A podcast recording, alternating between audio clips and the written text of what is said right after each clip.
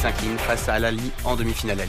بالفعل جايتون في أسوأ في أسوأ نسخ الوداد البيضاوية الإفريقية فشل الفريق الأحمر في تحقيق الانتصار داخل الدار وتجرع عزيمة قاسية على يد الأهلي المصري. أكثر المتشائمين من جمهور الوداد لم يكن يتوقع تلقي شباك أحمد رضا التقنوتي هدفا مباغتا منذ بواكير الشوط الأول بخطأ بخطأ دفاعي قاتل من يحيى جبران.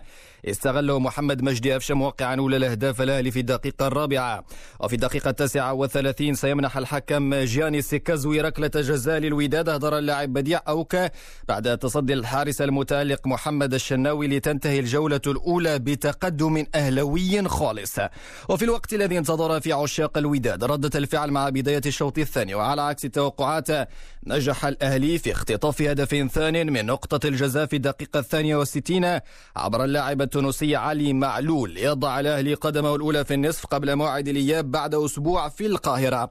اليوم للإشارة يجرى ذهاب نصف النهائي الثاني في ذات المسابقة بين الرجاء البيضاوي وضيف الزمالك المصري بداية من الثامنة مساء.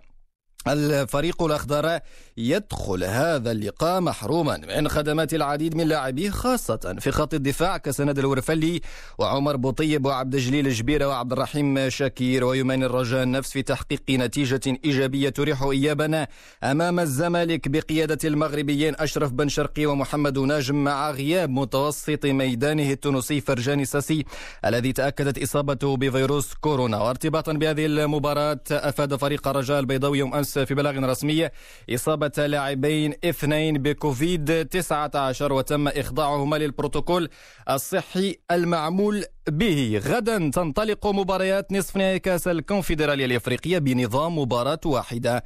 قمة مغربية خالصة ستسفر عن طرف مغربي في النهائي وبين نهضة بركان وحسنية قديرة واللقاء الثاني يوم الثلاثاء المقبل بين بيراميدز المصري وحورية كوناكري الغينية على أرضية ملعب محمد الخامس بالدار البيضاء. Uh,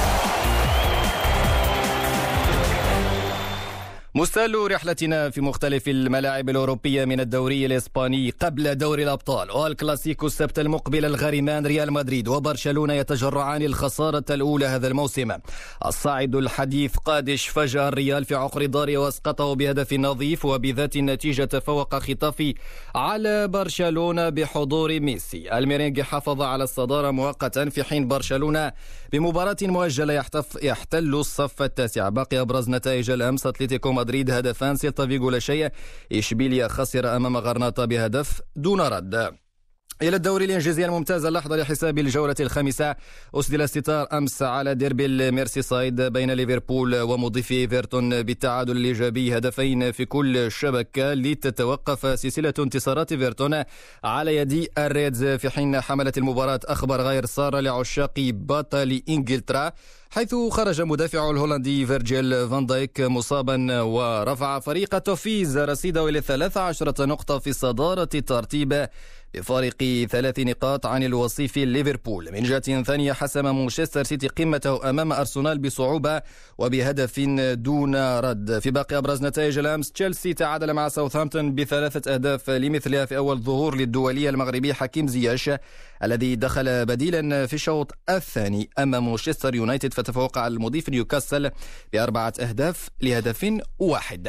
إلى الدوري الإيطالي لحظة لحساب الجولة الرابعة ديربي الغضب بين الإنتر وضيفه الميلان يرتدي ألوان الميلان. قاد النجم السويدي إذا زلاتان إبراهيموفيتش فريقه ميلان إلى فوز شاق على غريمه الإنتر بهدفين مقابل هدف واحد. إبراهيموفيتش العائد من معركة كورونا وقع هدفي الانتصار في الشوط الأول. وشهد الديربي مشاركة الدولي المغربي أشرف حكيمي بقميص الإنتر وبذلك رفع الميلان رصيده إلى 12 نقطة في الصدارة. في حين سقط اليوفي في فخ التعادل أمام كروتوني بهدف لمثله نختم جولتنا الرياضية الصباحية برياضة الجولف ومنافسات كاس CJ المندرجة ضمن سلسلة ال PGA Tour والمتواصلة بلاس فيغاس. أمس أسدل الستار على الجولة الثالثة بتصدر الأمريكي روسيل هنلي الترتيب العام ب 15 ضربة تحت المعدل بفضل البردي في ثلاث مناسبات متقدما بفارق ثلاث ضربات عن الرباعي الأمريكي لانتو غريفين تالور جوتش وجاسون كوكراك وكساندر شوفلي